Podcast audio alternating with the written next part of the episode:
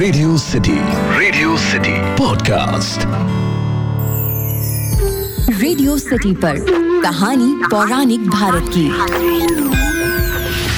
आपने जगन्नाथ भगवान की मूर्तियों को ज़रूर देखा होगा और आपको समझ में आया होगा कि ये मूर्तियाँ बाकियों से अलग हैं। लेकिन क्यों? इसे ही जानेंगे आज रेडियो सिटी पर। नमस्कार मेरा नाम है अखिलो और आप सुन रहे हैं कहानी पौराणिक भारत की। आज हम बात करने वाले हैं पुरी में स्थित जगन्नाथ मंदिर की। देखिए, भगवान विष्णु के बारे में कहा जाता है कि विष्णु जी जो हैं, वो बद्रीनाथ में स्नान करते हैं, द्वारिका में वस्त्र पहनते हैं, पुरी में भोजन करते हैं और दक्षिण में, यानी कि रामेश्वरम में, विश्राम करते हैं।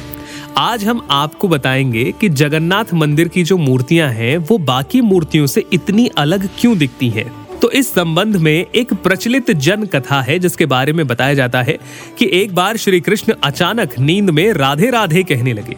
तो श्री कृष्ण की आठों पत्नियाँ चौक गईं और सोचने लगी कि भगवान अभी तक राधा को नहीं भूले। सभी ने मिलकर माता रोहिणी से इस संबंध में विचार किया और उनसे राधा और कृष्ण की रासलीला के बारे में कथा सुनने का आग्रह किया। हट करने पर माता रोहिणी ने कहा कि ठीक है, सुनो, लेकिन पहले सुभद्रा को द्वार पर पहरा देने के लिए बिठा दो, ताकि कोई भीतर ना प्रवेश कर पाए, चाहे बलराम या कृष्ण ही क्यों ना हो।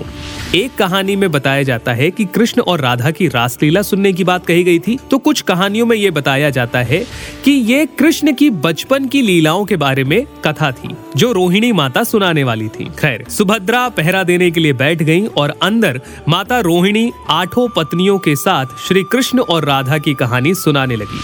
उसी दौरान बलराम और श्री कृष्ण द्वार पर पहुँच जाते हैं। द्वार पर खड़ी सुभद्रा ये कथा सुन रही होती है। श्री कृष्ण और बलराम के आने पर सुभद्रा ने उन्हें एक उचित कारण बताया और दरवाजे पर रोक दिया। महल के अंदर से श्री कृष्ण और राधा की रासलीला की कहानी श्री कृष्ण बलराम दोनों को ही सुनाई दे रही थी।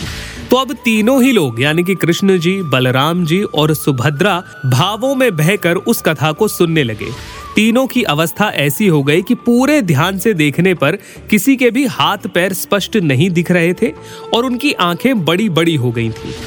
तभी अचानक वहाँ देवऋषि नारद आ जाते। हैं उन्होंने तीनों की ऐसी अवस्था देखी और वो भी देखते ही रह गए। जब तीनों लोग वापस अपनी पूर्ण चेतना में लौट कर आए तो नारद जी ने भगवान कृष्ण से प्रार्थना की कि आप तीनों के जिस महाभाव में लीन मूर्ति स्थिर रूप को मैंने देखा है, आप सामान्य जनों को भी उसी रूप में दर्शन ज़रूर दीजिए। प्रभु ने तब तथास्तु कहा और कहते हैं कि तभी से भगवान कृष्ण बलराम और सुभद्रा जी का वही स्वरूप आज भी जगन्नाथपुरी में विद्यमान है। और मूर्तियों के बारे में एक प्रचलित कथा ये भी है कि इन मूर्तियों को सबसे पहले, यानी कि पहली बार, भगवान विश्वकर्मा जी ने बनाया था।